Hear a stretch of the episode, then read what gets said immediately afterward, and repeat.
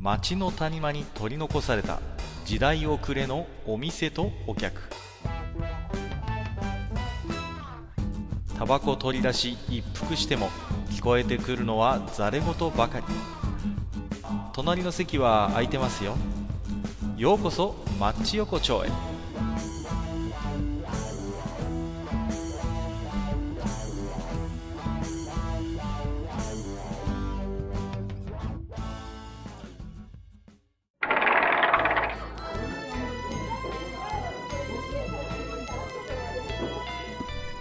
ゆう大将、まだやってる？ああ、かかいらっしゃい。まあまあまあまあ。うんうん。で、まあ、もうさ、あの、年末ですよ。本当にもう今年も終わってしまうかっていうね、この頃合いなんですけれども、えー最近私思うんですけどね、うんあのやっぱね、もうね、このマッチ横丁でも何度も何度もね、似たようなことを言ってきたんだけど、ちょっとね、日本人浮かれすぎなんだよと思うわけ。大将がね、定期的に増える このシリーズ、日本人浮かれすぎだよ問題。そう。なんでですしたね。はい。もうね、あの、まあ、私なんか、あの、昼間はね、あの、し職場でこう、あの、はい。ですか、あの、まあ、パソコンもね、使うことがあるわけなんですけれども、はいはいね。まあまあ、あの、検索をししたりとかね、するじゃないですか。まあ、ヤフーでも、グーグルでも、なんでもいいですよ。はい。うん。さあ、大抵、あの、広告が入りますよね、今ね。まあまあ、ね。はい、ねありますね。はい。で、ね、なんていうんですか。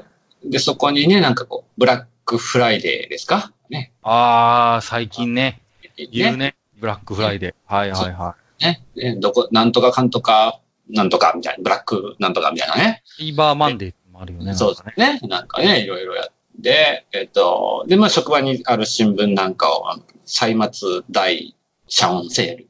はいはいはいはい。オーダー修理。ああ、はいはい。で、で、まあ、職場でね、他の雑誌を読むと、まあ、お歳暮はお墨ですか？みたいなね。あーこの時期ね。はいはいそうそうそう。で、そうかと思って、新聞に入ってる広告を見ると、こう、えークリスマスプレゼントどうしますか？みたいな広告が入ってきたりとかね。えーもうねおせ、ちも、おせちもだと予約。ね、おせちも。で、そうかと思えばもう極めつきは年末旅行どうしますかみたいはいはいはい。今年はね、まだ間に合います、みたいなな。ね。ね、ねもうね、そんなに身は持たねえよって思いながらね。あのさ、あのー日本人だけなのかどうかわかんないんだけど、うんこんなに、こんなに消費のイベントっているっていう、っていう本当ね、思いません？本当に。的な問いがある、僕も。いや、あ事情はわかるよ。その、お店の側にしてみれば、何かにこう、かこつけて、やっぱりイベントやりたいっていうのは確かにその通りでしょ。そうそう。それはね。ううんん。だから、ね、いろいろ理由をつけては。だって、だってハロウィンだってさ、うんほんの一昔前は誰も見向きもしなかったし、ね。そんな別にスーパーとかが別にハロウィンフェアなんてさ、関係ないよ、うちはみたいな感じだったわけじゃないですか。それが、やれ今なんですか？やれかぼちゃの、なんだ、みたいなさ。ね、そうそう。やれ、やれ仮想だ、みたいな感じでしょ？で、なんですか、もうこの時期になったら本屋に行けば、さあ、そろそろ年賀状作りましょうアピールが激しいでもうね、やれこうパソコンで今年のやつがたっぷり入ってます今年。のエイトは、みたいな感じでしょ？で、ねであの、なんですか、あの、テレビのなん通販チャンネル見たら、ここの、お、あの、おせちは、みたいな話ですよ。そうそう。ね。もう、ね、そんな、今からでも間に合いますみたいな間に合います、みたいな。ね、ますあわびこんなに大きいです、みたいな感じで言ってくる。あのね、その、もうね、イベントにもうすっかりなんかこう、我々も、うんこう、なんかこう、なんていうのかな、こう、ね、うん常にイベント、イベントってこう、ね、消費しろ、しろみたいな、そうそうそう。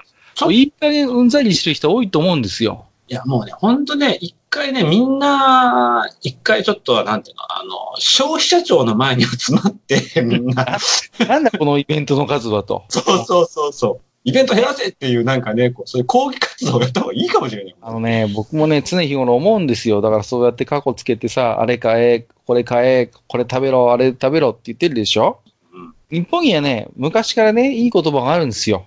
ね。ボンクレ正月って言うじゃないですか。そうですね。ね。だから、もう、ボンクで正月だけにしましょう。もそうそう。ね。えだってもう、正味の話、じゃあ、僕らがまだね、あのー、花垂れ小僧だった頃はですよ。言うてこの時期、まあ、あって外来はクリスマスぐらいでしょ？う。まあまあまあ、そうですよね。ねはい、で、あとはもう、本当、おせちはまあ大体ね、家で作る方が多分多かっただろうし。いやいや、作ってましたよ。今ね。うん、うちでは作あってましたよ。と、あとはもう、あれでしょ？お歳暮と年賀状とお年玉ってそのぐらいですよね。うん。そうね。そうそう。ね。ね。で、あと、だからさ、それの、暮れと正月はまあそんな感じでしょ？ね。あと、盆なんてじゃあ、盆なんてもうね、初中お見舞い申し上げますぐらいですよね。もうだから、まあたまにね、まあ、実家がある人は実家に帰って、ね、まあね、お土産をね、ぐらい。水いらずでなんかね、食べたりとかね、お墓参り行ったりっていうさ。だからその、なんていうのかな、この、すっかりそのスーパーとか なんかこう、あの、お店の主導でいろんななんかイベントがどんどんどんどん作られていって、そうそう。はい、次はこのイベントです。皆さん、取り残されないように。はい、次はこのイベントです。さあ、皆さん、今から行かないと間に合いませんよ、みたいなさ。そういう、なんだろうね、こう、常に消費を促す、こう、なんかバイアスが、そう。当たり前、あ、それが当たり前っちゃ当たり前なのかもしれないけど、けど、なんかね、ちょっと違うよなっていう思いも正直ありますよ。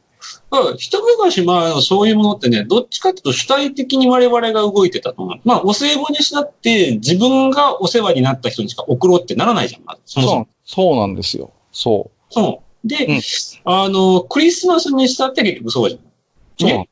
うん。で、えー、まあ、お年玉もしっかりでしょ、もうん。う。で、もう、おせちは自分たちが作る、あの、食べるものだからっていう、まあ、そういう主体的なものだったね。サイバーマンデーだったっけ？ブラックフライデーだったっけ、うんまあ、なんてもう、主体性もそもないんだよね、もうね。あの、そもそも、すみません、僕不勉強で申し訳ないんですけど、ブラックフライデーって何ですか？なんかわかんないんです、僕も。ただ、なんか、今年は、なんかアマゾンだったっけ？なんか、なんかが。アマゾンとかイオンとかで言ってそうるでしょ？そう。なんかブラックフライデーっつって、なんかこう、まあ、とりあえず安売りしますみたいなのはわかるけど、まあ、多分なんか海外とかのね、なんかそういうアメリカとか欧米の、そういった、まあ、イベントなんでしょうね。いや、だからさ、向こうからそういうイベントをさ、輸入してさ、うん。大々的にやってますけど、じゃあ、アメリカでじゃあね、うんお盆ってやってますかっていう。そうえ？アメリカでは多分そのブラックフライデーやる根本的な理由があるのかもしれないんですよ。そうそうそう。でもさ、無節操に日本のおぼ、お盆とかさ、ね、をさ、ジャパニーズお盆、お盆イウィークみたいな感じでさ、さあみんな、スーパーに行こうみたいなのはないないじゃないですか。ないない。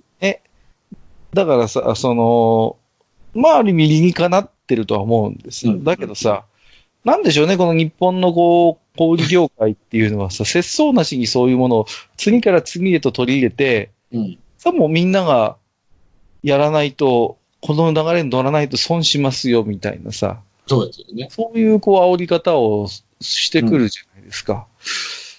なんなんでしょそこはね、やっぱり、まあ、そうそうそう。でね、やっぱしね、僕はね、あの思ったのは、もうちょっとみんな一回冷静になってっていうことなん本当に。一回ちょっと冷静になって、まずは、あの、本当にそのブラックフライデーとかで買ったやつが必要かっていうのをもう一回見直した方がいいよって思うね。う。なんか浮かれてさ、いろいろ買っちゃうんだけどさ、そうそ冷静になって考えると、これほんまにいるかみたいなう。のは。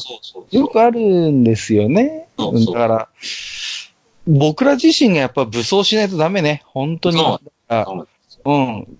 あ、安いから買わなきゃって言って、うん本当になんか必要もないようなものを買い込んじゃったりとか、ね、対して吟味もしないで買ってしまうっていう、やっぱ消費、うん。いや、これはね、もうそういうふうにもう促してるから、うん。あの、意識してないと絶対そうなっちゃうのよ、誰でも。だから、一回立ち止まって、うんいや、待ってよと。あの、本当に自分が欲しいもの、必要なものをやっぱり吟味して、うんで、それをイベントとかとは関係なく必要なタイミングで、そうそうそう、そうなんです規制なお金で買うっていう、よ。うん。やっぱり、それがやっぱ原則なんだと思うんですよ。うん。だから、そう、それがやっぱり一番多分、作ってる人たちにも理にかなってるはずなんだよね。そうそうそう。で、今やね、ポイント還元だ、なんとかペイだっていうことで。やってるじゃないですか。でもね、冷静に考えてみてください。確かにすごい還元率ですとかって5%、10%、うんいや20%還元ってさ、うんあ、今買わなきゃ損ってうん思うかもしれないけど、でもそもそもうんどう考えたって、買わない方が買うよりはお金払ってんだよ。そう そんなそうなんポイントがつく方がね。そうなんです。そうそう。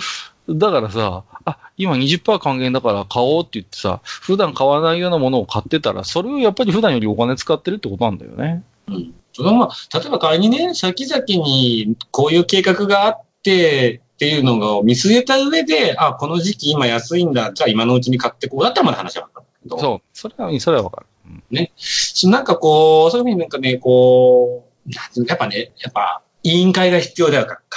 やっぱりまだ委員会、いろんな委員会過去作ってきましたけど、だけど、やっぱしね、あ委員会が必要ですね。うん。やっうんうんぱしね、なんていうのかな。こう、なんていうのかな。それ必要ですか委員会が必要なんだよ、やっぱし。そうですよね。そう。うんあだからね、やっぱり日本には今公正取引委員会っていうのがあるじゃないですか。はい。やっぱ同じぐらいの権限を、それ本当に必要ですか委員会っていうのをやっぱり作るべきですよね。そうですね。うんで、今のこういう時代ですから、例えば、アマゾンでね、例えば、キャンペーンやってます、割引やってます、ああ、買わなきゃって言って、いろんなものをカートにポチポチ入れると、途中で画面が変わるんですよ。ポチッ、カチッって変わって、はい、こちら、消費者庁、本当にそれ必要ですか？委員会です。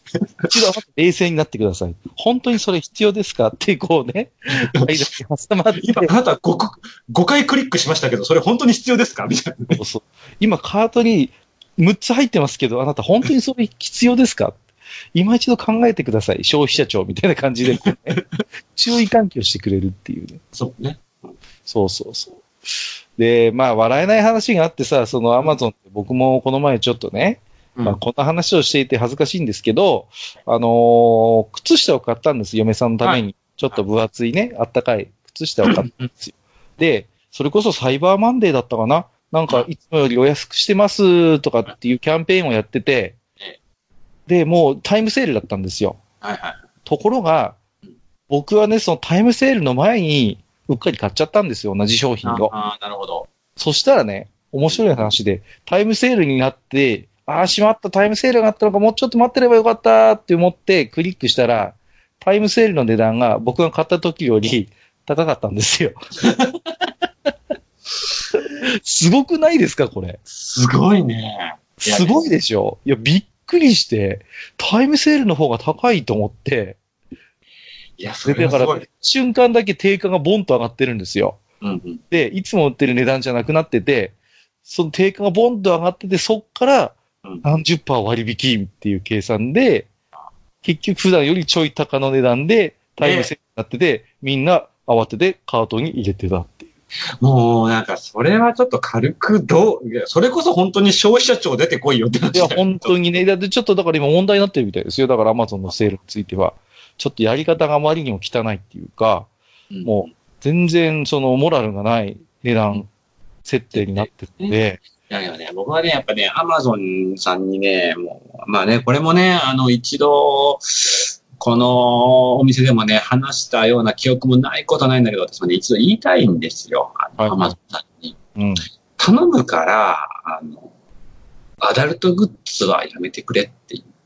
おうん。こなるほれは答えにして本当は言いたいんですよ。もうもう本当にあの、僕は何度このことでね、あの、消費者庁にね、あの、直訴しようかと、本当迷った。おーなるほど。しかしね、僕はね、あの、お店のアダルトショップが好きなんですよ。出ました。出ましたよ、これ、大将のこだわりが。で僕は、あの空間が好きなはいんですよ。。わかるわかる。うんわかる。あの、なんとも言えないね、その、そもう大人の空間ですよ。そう。あの、なんていうのかな。すある意味で全てをこうさらけ出している。うんただ、ある意味で、なんていうのかな。ある意味で、場に交わろうとしている。場になご馴染もうとしているっていう、この、相入れない、この、なんていうのかな。なんていうんですかね。わかんないかな。まあ、言うなればね、こう、紳士の、やっぱりうんね、集まりというか、そういう場ですから。そう。で、まあ、これでもね、真面目な話で、その、まあ、アダルトショップって言われるものが、まああってね。うんで、まあそういうちょっと雰囲気でうん。あったりするじゃないですはいか。で、やっぱりね、それがやっぱりなんていうのかな、ある種の歯止めにもなってる部分があったわけですよね。その、要は、やっぱりこう、それこそ今日の話ですと、うんやっぱりそういうところに入るのって勇気がいるわけじゃないですか。敷居が高い。うん。敷居が高いからね。うん。だからそれこそ本当に、それ本当に必要ですか？ですかっていう感じです。そうです。そう。だけど、やっぱりそれを乗り越えて、でも今俺は、あこのアダルトグッズが欲しいんだって、やっぱ、そうそう。覚悟を決めた大人が。敷居をまたいで入って、買っていくわけですよ。そうなんです。そのね、その段階を踏むっていうのは実は結構大事なことで、うんあのー気軽にね、本当にカジュアル感覚で、やっぱアダルトグッズが通販で買えてしまうっていうのは、便利なようで実は、ちょっと不便、かえって不便なのかもしれないと思うことがあるの。その、結局、あまあ、僕はエロの仕事してるから、ちょっとこだわりがあるんですけど、やっぱね、アダルトの世界ってイマジネーションがすごい大事なんですよね。うんで、やっぱりアダルトグッズを買うっていう行為は、実はもう、そう決めて、買う行為そのものもなんか一つのこうイマジネーションの世界なんですよ。そうなんですよ。やっぱりこう、例えばこう、自分でこういうものが欲しいって言って、お店に行って、それを探すっていう中で、完璧なものってやっぱないんですよね。まあもちろん、100%ない、ない、ない。けど、やっぱそこでね、頭をフル回転させるわけですよ。もしかしたらこの商品と家にあるあれを組み合わせれば、もしかしたらっていうようなところとかうんね。もうまあまあいろんなこう、まあ、それはまあ別にそのアダルトグッズのみならずあるんだろうけど。いやいやいや、特にアダルトはやっぱりそうだと思いますよ。うんあのーだから、大して考えもせずに気軽に変えてしまうっていうことは、僕はなんかアダルトの世界においては必ずしもプラスだけではないなと前から思っててね。いやいやいや、本当にね、なんて言うんだろう。イマジネーション大事にしてほしいの。こう、エロの世界、特に。うん。本当。だからね、やっぱしね、で、そこにね、あなんていうのかな、もうね、私が住んでる界隈でもね、もうどんどんどんどんそういうお店がね、やっぱ減ってるわけですよ。そういう小売店がね。はいはいはいはい。やっぱしね、もうそこはね、やっぱしアマゾンさんの影響はね、しておけないと思う。うん、なるほどね。はい。まあ、だから、なんていうかな、まあ、アダルトの例え話も飛び出しましたけど、うん。買い物ってやっぱり本当はイマジネーションを養う場でね。うん、そうだね。で、同時に経済感覚をやっぱり、うん、そうそう。つまけいく。ってとうな、まっとうな経済感覚をやっぱつける修行というか、そういう一つの勉強の場でもあるんですよね。うん。日本のこのね、もうとにかく消費しろしろしろしろっていう、その、イベントに次ぐイベントの状態っていうのが、果たしてじゃあ、うん。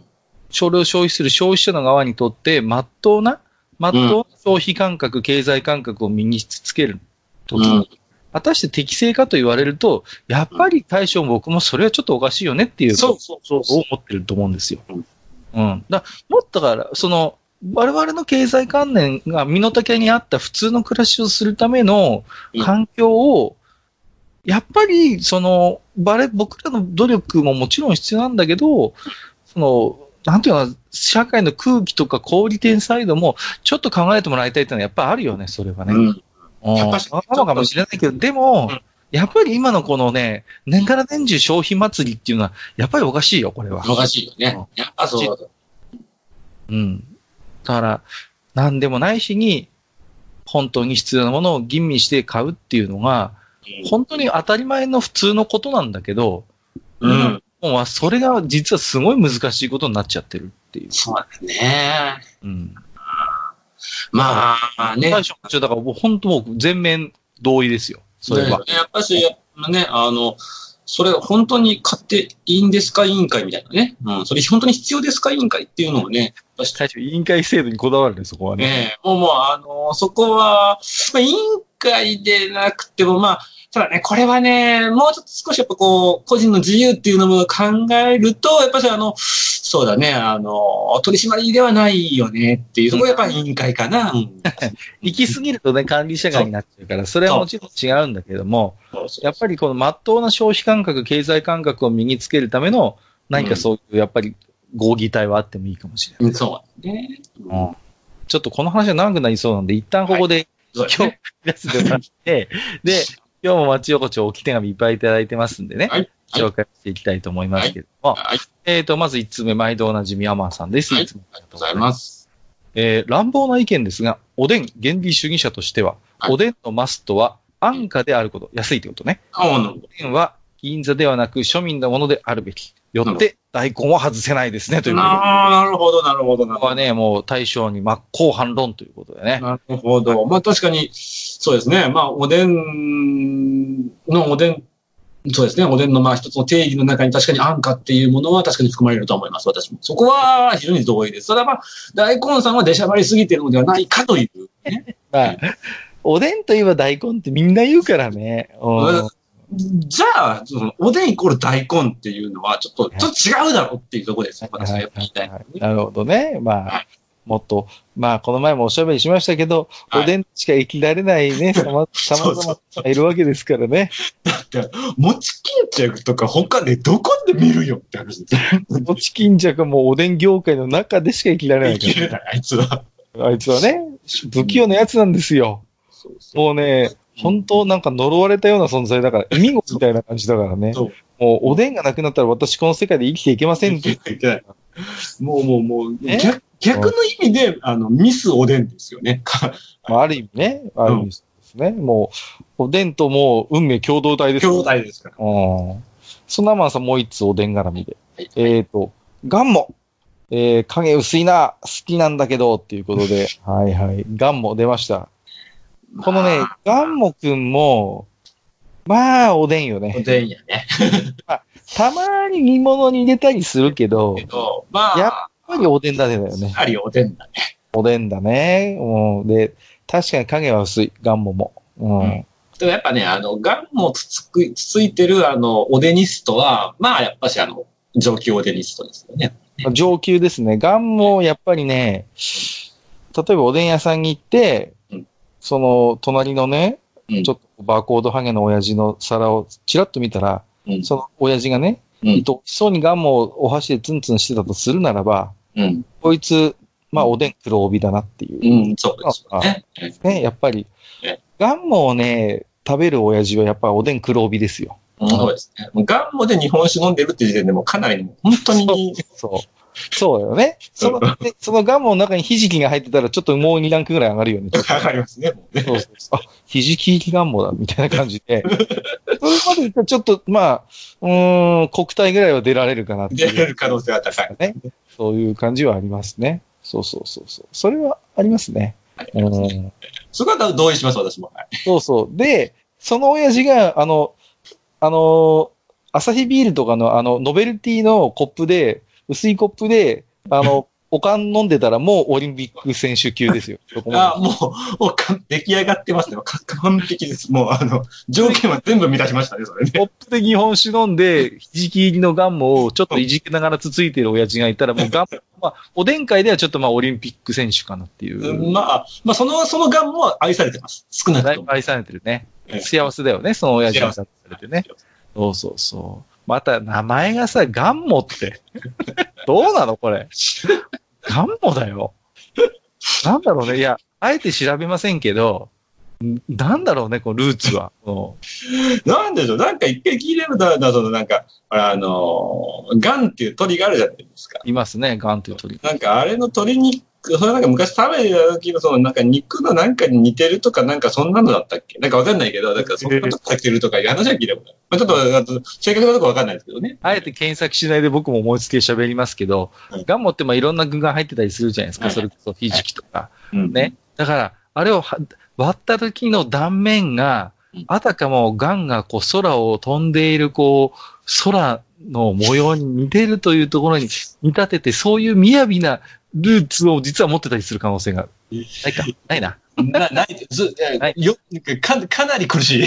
あの年にそれを見出すのはね。ちょっとね、ちょっとガンモさんには似つかわしくない、ちょっと言う、なんかエピソードになっちゃった。ガンモに、ガンモに似合うのは、もう、あの、絶対今日上司に怒られたんだろうなっていう酔っ払いの親父なんだよ。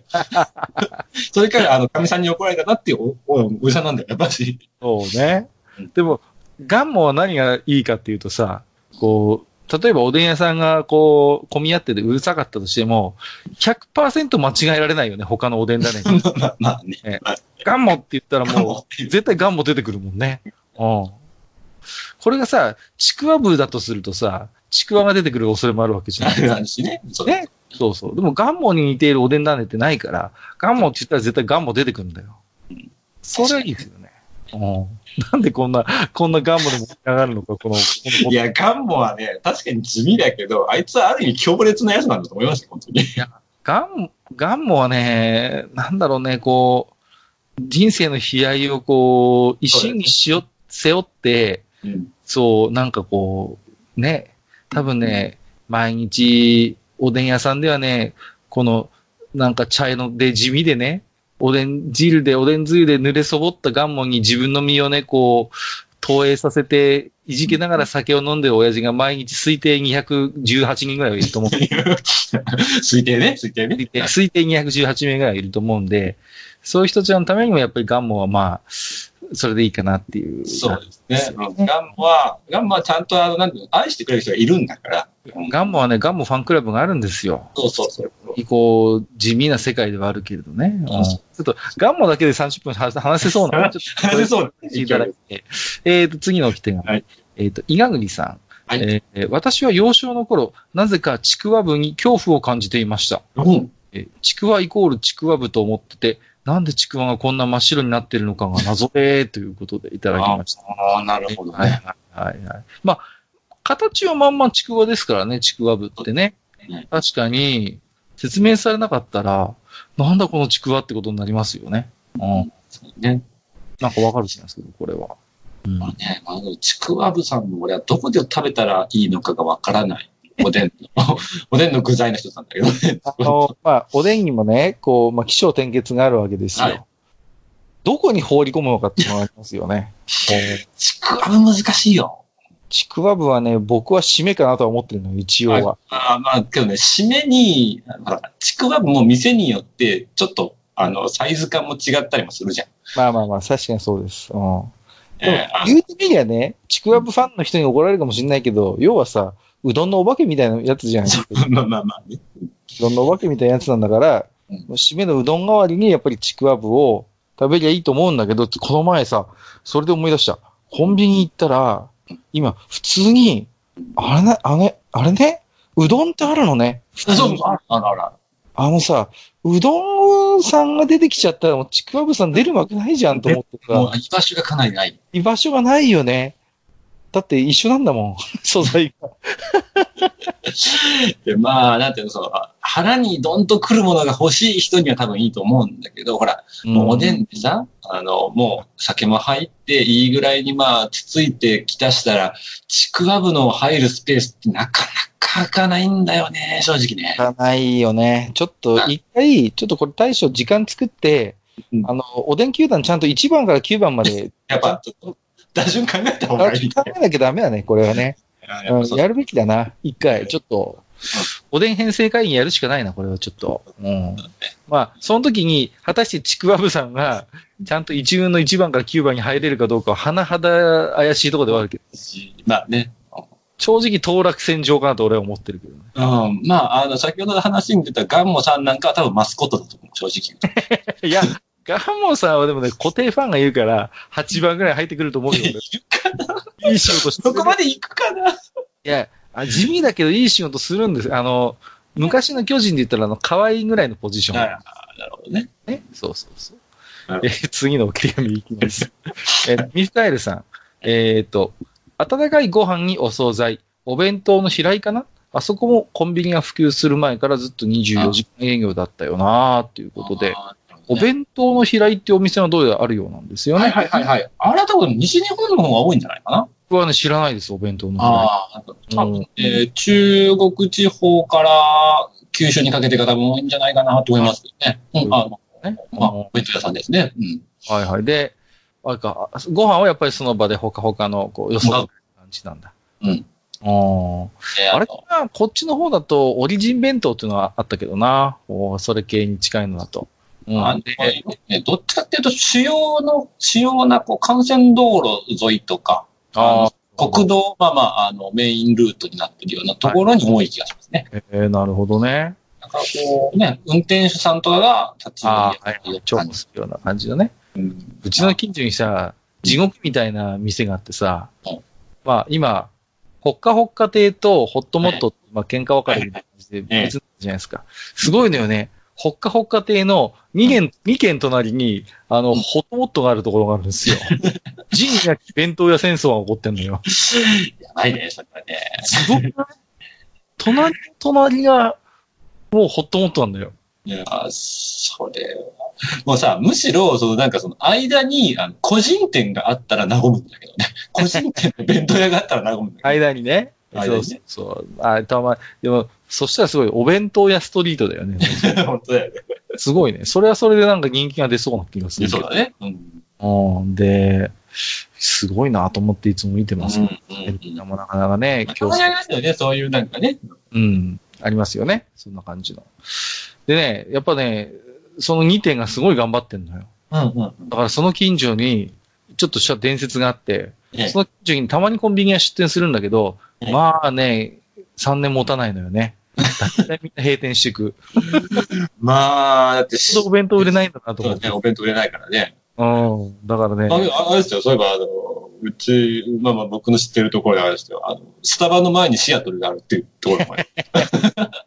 すごいね、それも。それも。もなかなかだね。うん池袋にあるけどね、あの、スタバの向かいがエクセルシオールカフェみたいなとこありましたけどね。まあ、エクセルだったらちょっと客層も少し違ってまあ、くるかもしれ違いますかね。です。あのーあと、やたらとドトールがいっぱいあるアーケードとかありますね。あるね。あるね。あれ、さっきはドトールだったよねみたいなさ。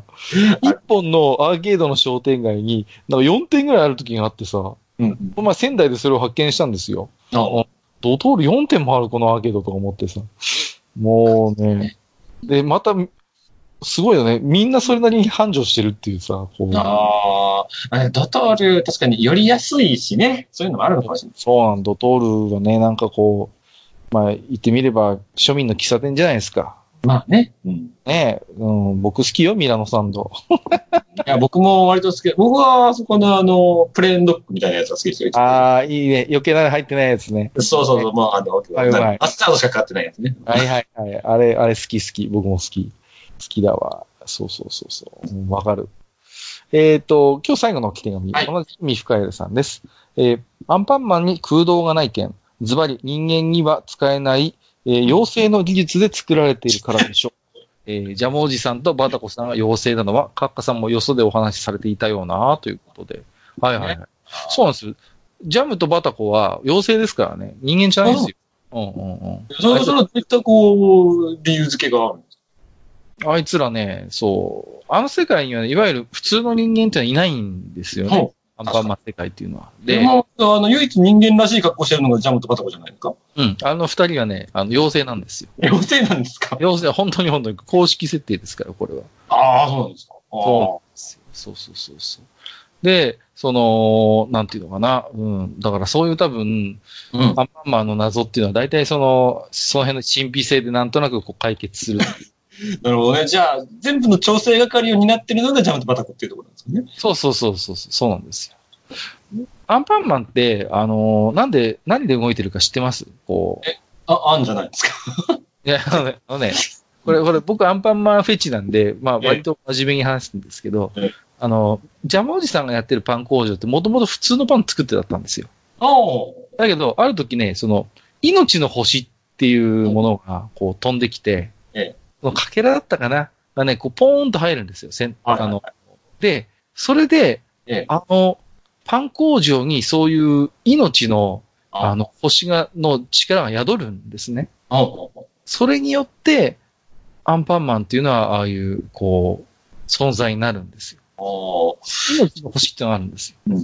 ただまあ、唯一わからないのは、アンパンマンは胴体が本体なんですよね、きっとね、あれね。あのね、その、そこもまあ、難しいんですけど、私、もうあいのアンパンマンに命が吹き込まれた瞬間の映像を見る見たことあるんですけど、はいどう考えてもアンパンマンの顔にかかってる。その、けどアンパンマンの顔っていうのは、時には捨てられ、時には食べられるでしょまあまあ、だから多分、初めに合体、なんかあの、形として合体したときに、何らかの多分成分がこう胴体に動いたんでしょうね。最初の体は顔だったと思うのよ。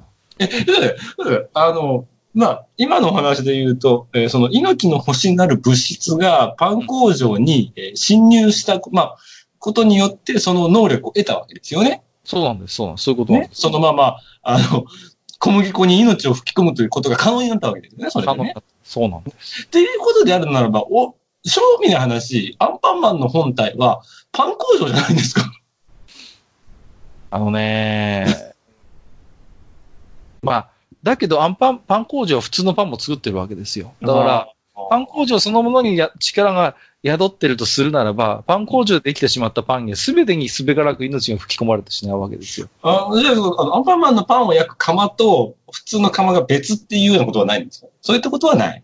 特別製の、えだ同じ釜で焼いてると思うよ。なんか。いや、まあね、一種のこう、なんていうんですか、いわゆるこう、クラウドコンピューティング的なノリなのかなと思ったんですよ、ちょっとね。いやーななんかわかんない。何かもしかしたらアンパンマンの顔をこねて焼いてる時だけなんか、ちょっと魔法の粉をね、魔法のし白い粉をかけてる可能性はありますよ。なるほど、なるほど。何らかのね。うん。中のちょっとそういう怪しい粉をかけてる可能性はあるけどね。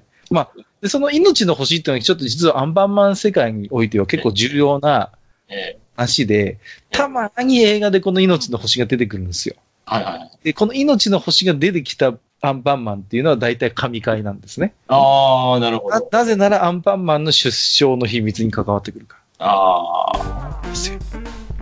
ちなみに、ヒエラルキーで言うと、アンパンマンのアンパンチがやっぱ一番強いんですか？アンパンマン単体だったら、そうです。うん。あ、なるほど。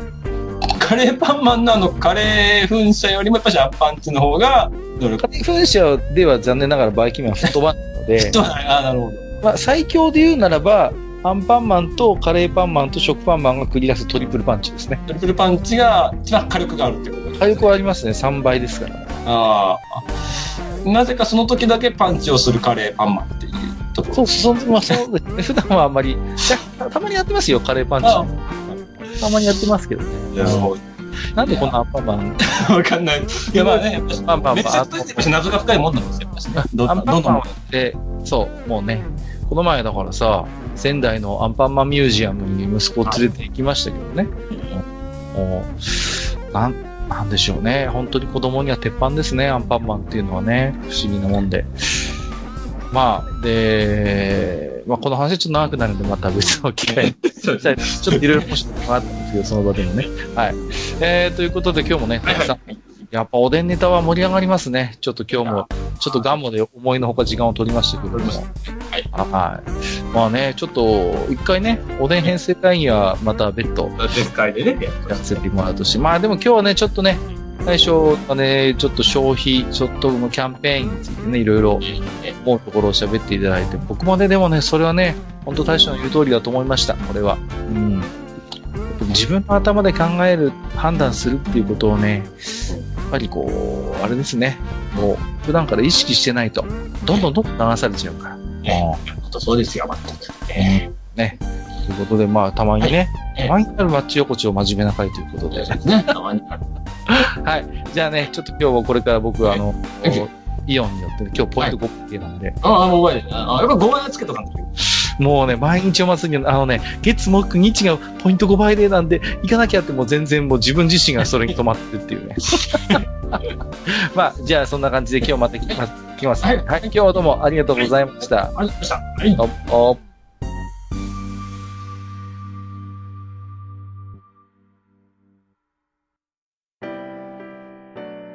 おっさん二人でお送りしているトークラジオ、マッチ横丁。番組では皆様からの置き手紙を募集しております。置き手紙はブログのお便り投稿フォームのほか、番組メールアドレスからもお受けしています。番組メールアドレスは、マッチサイドアットマーク gmail.com matchside アットマーク gmail.com となっております。また、番組公式ツイッターでは、番組更新のお知らせ、次回更新予定日をご案内しております。ブログのリンク、またはツイッター上でマッチ横丁を検索してフォローしていただければ幸いです。また、公式ツイッターへのリプライや、ハッシュタグ、マッチ横丁をつけていただいたつぶやきも番組内でご紹介させていただく場合がございます。皆様からの置き手紙、お待ちしております。